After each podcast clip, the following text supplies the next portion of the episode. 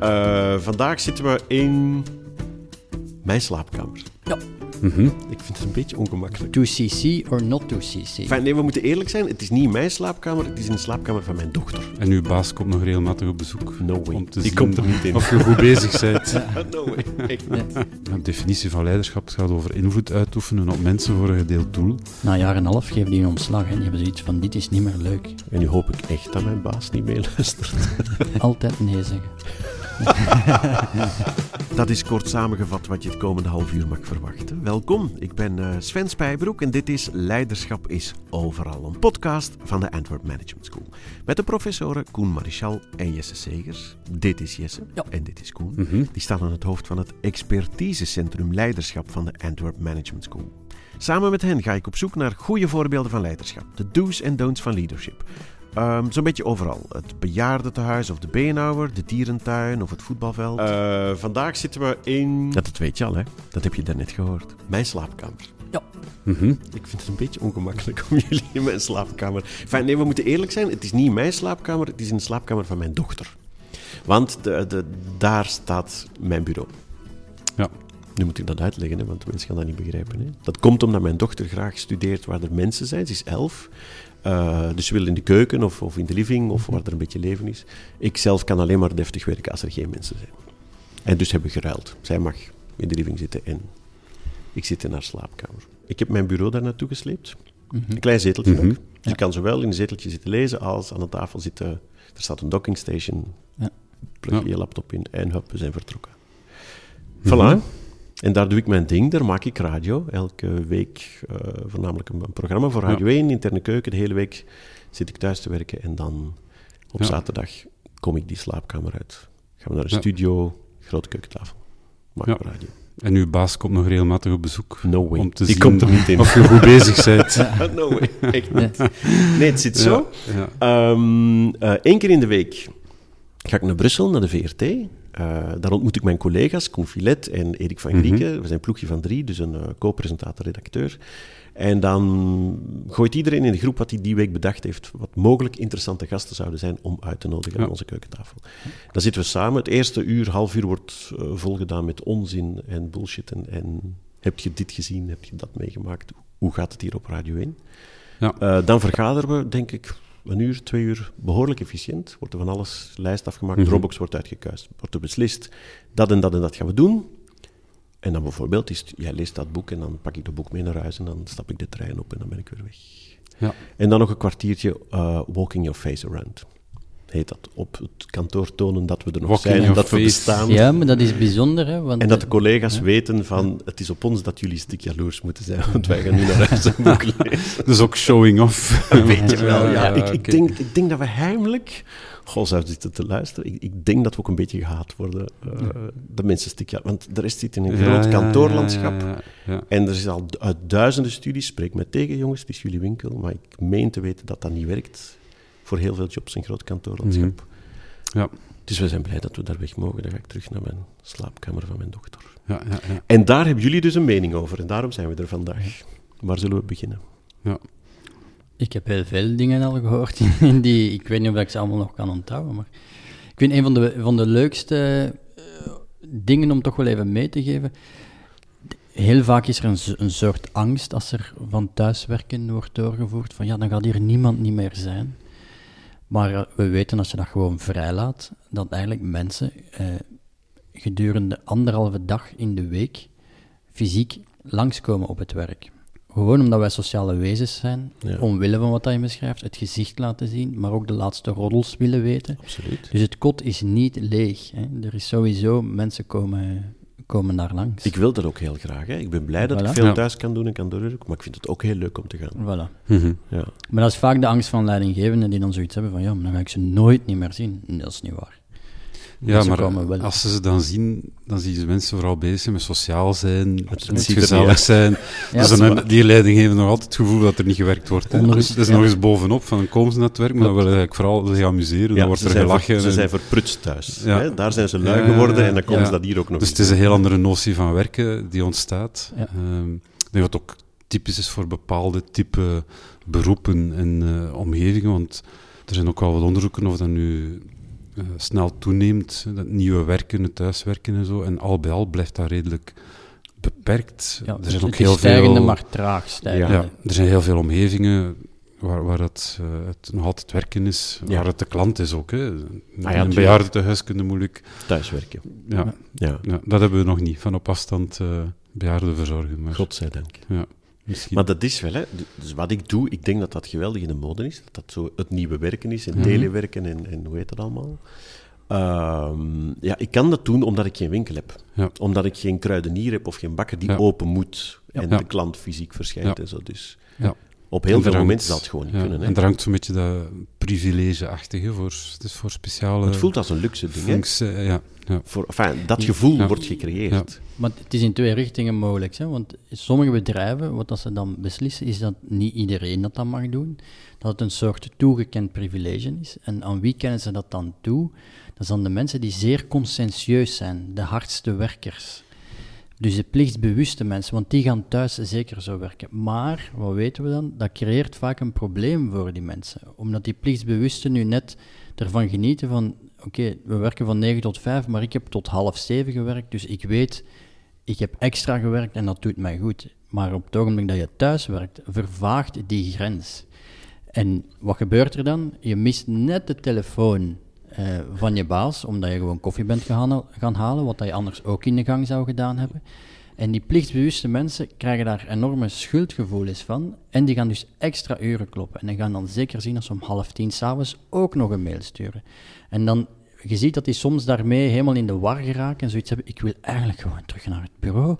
Want daar was het nog Ja. helder en duidelijk. Ja. Dus het is een angst. vergiftigd Ja. geschenk voor sommigen. ja, dat is wel waar. Hè. Je, moet, je moet je eigen regels maken. Hè. Ja. Wanneer begin ik eraan? Wanneer stop ik? Ja. Ehm, dat is zoeken, hè. Ja. En soms gaat het Je goed, krijgt soms- controle over de plaats, maar je verliest controle over de tijd vaak. Ja, dat is ook zo. Voor jezelf ook en je baas al helemaal. Hè. Die heeft Ja. geen idee of dat ik tot tien uur in mijn nest lig of niet. Ja, er, ook- er zijn wel van die monitoring systemen hè, tegenwoordig. Dat, eh, ze checken wanneer dat je laptop aange, Ja, bijvoorbeeld. aangaat en zo van die Ja. dingen. Maar, eh, en of dat er dan ook activiteit op die laptop is, dat gaat wel verder als enkel eh, aan, aan connecteren op het net. Ah ja, en je zou een livestream van de webcam kunnen maken ook nog.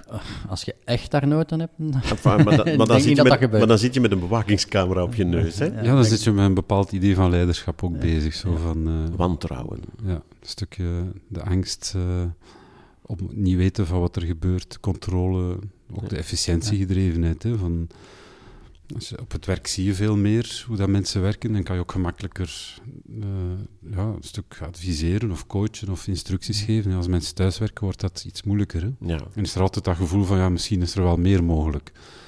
ja. Misschien kan het wel wat efficiënter. En, eh, Enfin, het is dus een slecht systeem. In het algemeen is het effectief zo dat er eh, lagere satisfactie is, eh, virtueel werk. Wacht, voor de, de werkende De of de werkende, omdat het, omdat het heel... eh, eh, ik spreek over de werkende nu. Ja. Omdat het heel snel tot frustraties kan leiden. Zoals? Wat zou die kunnen zijn? Het hangt ervan af hoe dat jullie je werk georganiseerd hebben, want ik hoorde net dat jullie redelijk onafhankelijk van elkaar werken en dan samenkomen. Wat een slimme manier is als je virtueel werkt, want de frustratie ontstaat vaak als je eh, van elkaar afhankelijk bent. En dan heb je die fameuze eh, stiltes in de virtuele wereld. En wat betekenen die dan? Ah, ja. hè? Ah, ik moet er wel bij zeggen, we hebben een chatbox, een soort WhatsApp-groep, waar eh, iedereen onmiddellijk op reageert, dag en nacht. Voilà. Gek genoeg. Hele korte zinnetjes. Er wordt ook geen misbruik van gemaakt, maar als je echt iets moet weten, gooi je het in een groep. Voilà. En, eh, en meteen wordt er geantwoord. Mhm. En het voelt gek genoeg voor mijzelf ook niet als druk om om 11 uur s'avonds gewoon even kort te antwoorden, want dan weet ik, dan kunnen ze voort. En dan, Ja. ja. Dus dat is al een, eh, een, eh, slimme manier van werken, want virtueel werk zit vol paradoxen. En als je niet met die paradoxen slim omgaat, dan creëer je veel frustratie. Langs de andere kant, het creëert meer tevredenheid als het gaat over creatief werk. En een van de dingen die ik net hoorde, is dat het toch een stuk creatief werk is dat erachter zit, want er wordt gebrainstormd. En we weten uit vele studies, als je gemeenschappelijk begint te brainstormen, komen er minder ideeën naar boven. Terwijl als je, omdat die afgeschoten worden voordat ze al gerijpt zijn Ja. enzovoort. Terwijl jullie een stukje, als ik het goed, goed begrepen had, onafhankelijk van elkaar werken en dan eh, samenkomen. Ja. En daardoor komen er dus meer ideeën. Dus qua creativiteit zien we hogere tevredenheid. Ja, maar als, leidinggevende is dat om zot te worden in zo'n situatie. Mijn baas ziet mij niet werken. Het enige wat hij ziet is dat aan het eind van de week is er een radioprogramma. Voilà. En dan Ja. hoort hij mij en dan weet hij wat er gebeurd is. Ja. Maar die heeft geen idee hoe dat tot stand is gekomen. Ja. En die moet er maar op vertrouwen dat dat goed komt. Ik denk dat je daar het eh, belangrijke woord uitspreekt, hè, vertrouwen. Hè. Ja. Dus dat eh, op die manier van werken, op afstand werken, of, eh, ja, vertrekt vanuit de vertrouwensband, vanuit een duidelijk weten van wat er moet gebeuren, wie er, wie er betrokken is, wie het werk doet. En dat het niet te maken heeft met angst of nood aan controle. Of, eh, Is dat iets wat je kan leren als baas? Ja, de- wat daar ook eh, eh, bijzonder aan is, dan komt heel de vraag, hoe kan je vertrouwen bouwen in een virtuele context? Ja. En wat, dat we, daar, wat dat we daar zien om dat goed te doen, is eigenlijk dat je moet beginnen met wantrouwen om vertrouwen te bouwen. Dus wat dat je niet wil doen in een virtuele, virtuele wereld in het begin is, je moet op zaterdag iets brengen. Ja, we zien elkaar dan vrijdag wel. Dat Ja. is ge- Ah. En ondertussen niks horen. Blind vertrouwen. Blind vertrouwen, niet zo Niet slim. Nee. Dus in het begin wil je eigenlijk heel snel competentie-gebaseerd vertrouwen opbouwen door te zeggen, stuur mij maandag al eens een eh, avond al eens een, een eerste pagina van ideeën die je hebt. En als je ziet dat die persoon dat dan oplevert en die ideeën zijn wel wat oké, Ja, dan kan je... dan, kan je, dan bouw je die competentievertrouwen op en na een tijdje kan je dat wel loslaten. En dat is ook geen onbelangrijk om te zeggen van ja, ik, ver- ik heb al tien keer gezien dat hij dat goed doet. Ja. Dan, en dan begint je dat af te bouwen. Vertrouwen is goed, controle is beter. De- in dit geval, tijdelijk, wel. in het begin wel. ik, Maar weet, later ik weet niet. of het over eh, echt wantrouwen gaat, of het ook Nee. niet je ook kunt zien als een stuk betrokkenheid of nieuwsgierigheid. Dus de, als je echt eh, vertrekt vanuit wantrouwen, dan, dan wordt de stap naar eh, los gaan laten of Ja. naar vertrouwen gaat misschien nooit komen. Hè. Dan, dan blijft het, dan creëer je misschien een soort samenwerkingsvorm waarin dat wantrouwen permanent aanwezig is. Ja. En dat, ik, vind, ik vind, je hebt daar zo'n mooi stukje ooit over geschreven, over het vraagstuk to CC or not to CC. Dus zet je iemand in kopie of niet? Ah, ja, ja, oké. En ik als leidinggevende heb soms heel graag dat ze mij in kopie zetten uit betrokkenheid. En omdat ik dan geïnformeerd ben. En de medewerker ervaart dat dus helemaal niet als eh, betrokkenheid, maar als pure controle. Ja. Mhm. En dan zit je met En mogelijke pers- tijdsverspilling. Ook nog eens. Ik zou het niet doen om mijn baas niet last... Enfin, omdat ik vind, Ja. moet mij een beetje vertrouwen. Ja. En ook, Ja. dan moet die mens al die mails lezen. Hoe verschrikkelijk is dat? Ja.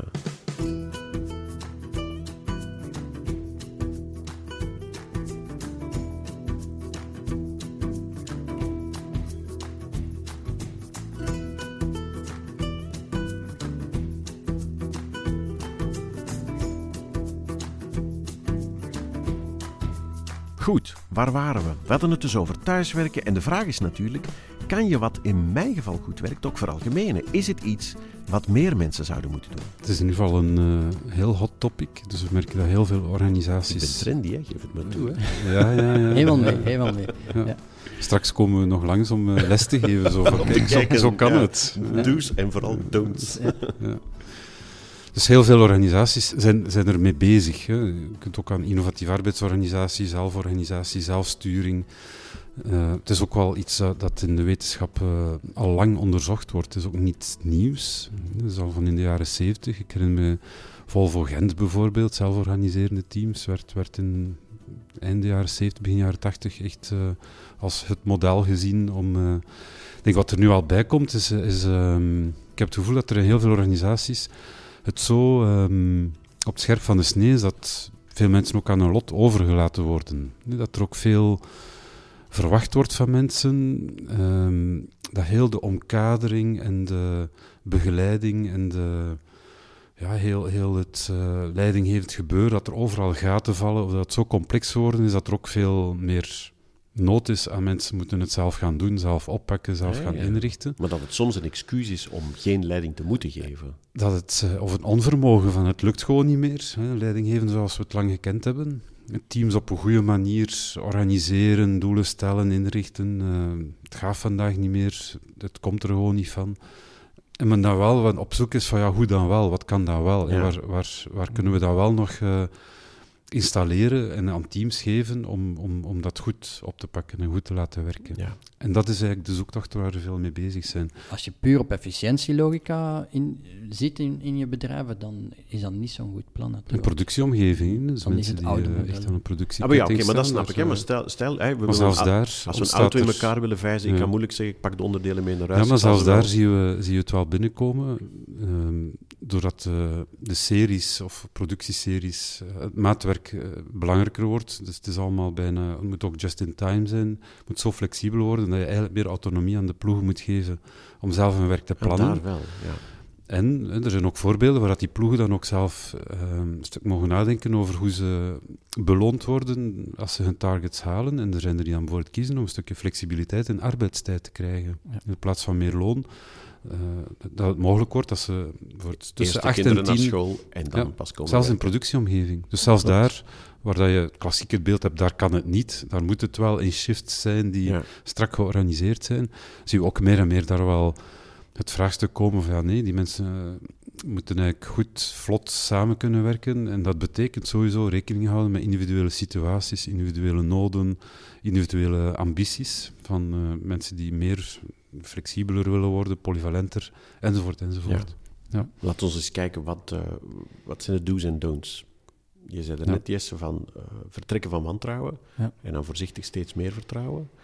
Ehm, wat nog? Ehm, als ik jou 's morgens tegenkom in de gang, dan vraag ik, en Sven, hoe was het? Ah, ja, Filen en de klein wou zijn kousen niet aandoen en, eh, en krijg je een heel verhaal. Als ik een mailtje stuur en ik zeg, dag Sven, alles goed? Hopelijk alles goed op de Ja, mail. hè?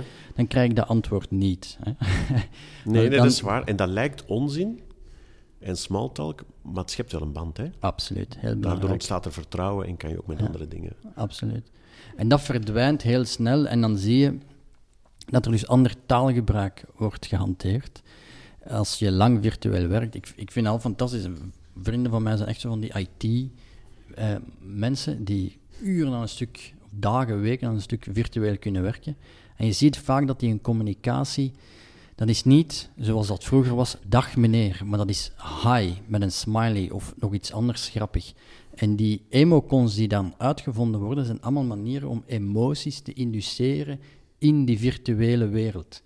Zodanig dat je een band creëert. Hè. Dus, Dus die enorme maakt- nood aan emoties is gewoon om, om het toch nog gezellig te houden. Voilà. En, Ja. En die memes en wat, dat, wat dat ze dat allemaal uitvinden, dat is om, om die sferen en die banden te kunnen houden. ah, ja. Ik heb bijvoorbeeld net een paper eh, die verschenen is, en dat is met, iemand, met twee mensen uit Amerika en één iemand uit India.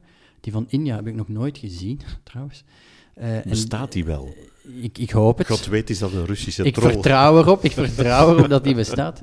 En eh, die ene Amerikaan die ken ik wel beter, maar die andere heb ik ook nog maar één keer gezien. En we hebben samen iets gepubliceerd. En wat ik dan doe, is een, eh, een celebration eh, ding sturen. Zo een, eh, was het een cupcake met een, eh, iets dat afgaat. Met een zo. kaarsje erop? Met een of kaarsje erop of- om te vieren. En het zijn dat soort van kleine symbolische dingen die maken dat, je, dat het werk aangenamer blijft, dat die sociale relaties... Dat je toch een menselijke band hebt. Ja, en dat Ja. zijn de do's. Mensen die dat niet doen, dat vind ik ook fantastisch trouwens. Hè. Virtueel werk, wat zie ik zo vaak gebeuren, dan corrigeren ze een tekst. En dat is dan allemaal in rood. En ze krijgen dus niks anders dan negativiteit binnen. Want in de voice-over, als ik jou face-to-face zou zien, dan zou ik zeggen, dat is een heel goed stuk. Maar deze kan beter. Maar dat hele goede stuk, daar doen we dan niet de moeite om daar even een, een comment op te geven. Een groen stuk te Een groen stuk, Geweldig goed geweldig. gedaan. Ja. Maar ik kan u verzekeren, als je doctoraten moet begeleiden en je doet enkele rood, weken, maanden aan een stuk, na een jaar en een half geven die een ontslag. Hè. Die hebben zoiets van, dit is niet meer leuk. Ja. Want ja, je zegt nooit wat er goed is. Dus dat is, als je veel virtueel werkt, weet je, oké, ik moet ook positieve dingen Ja. teruggeven. Knap stuk, dit stuk. Ja. Een celebration kaartje en wat is het allemaal. Ah, ja. Ja. En daar moet je aan meer, veel meer aandacht voor hebben voor dat sociale, omdat dat, de technologie duwt dat altijd weg. Ja, er is Dus ook, eh, ook wat onderzoek naar, naar eh, feedback, positieve en negatieve. Dat eh, voor één negatieve feedback, dat, je, dat is een ratio van 1 op 6 of zoiets. Hè? Zes positieve. Ja. Oei, oei, oei. Dus dat we, dat we veel gevoeliger zijn voor, voor negatieve feedback. Oh. En dingen, zeker rond virtueel, en dat is een boodschap voor leiderschap ook, als het gaat over virtueel samenwerken, is dat die menselijke warmte eigenlijk juist belangrijker wordt. En die capaciteit om dat te genereren. Ja. Dus om eh, mensen het gevoel te geven van je hoort erbij, je hoort bij de club, je hoort bij het huis. je hoort bij het team eh, dat er aandacht is voor hoe mensen zich voelen. Dat, dat, er, dat er expliciet bevraagd wordt. Ja. Dat er een setting gecreëerd wordt waar mensen graag naar komen om samen te zijn. En dat zijn typisch wel eigenschappen of competenties die de doorsnee leidinggevende niet ontwikkeld heeft. Ja. Daar zit een...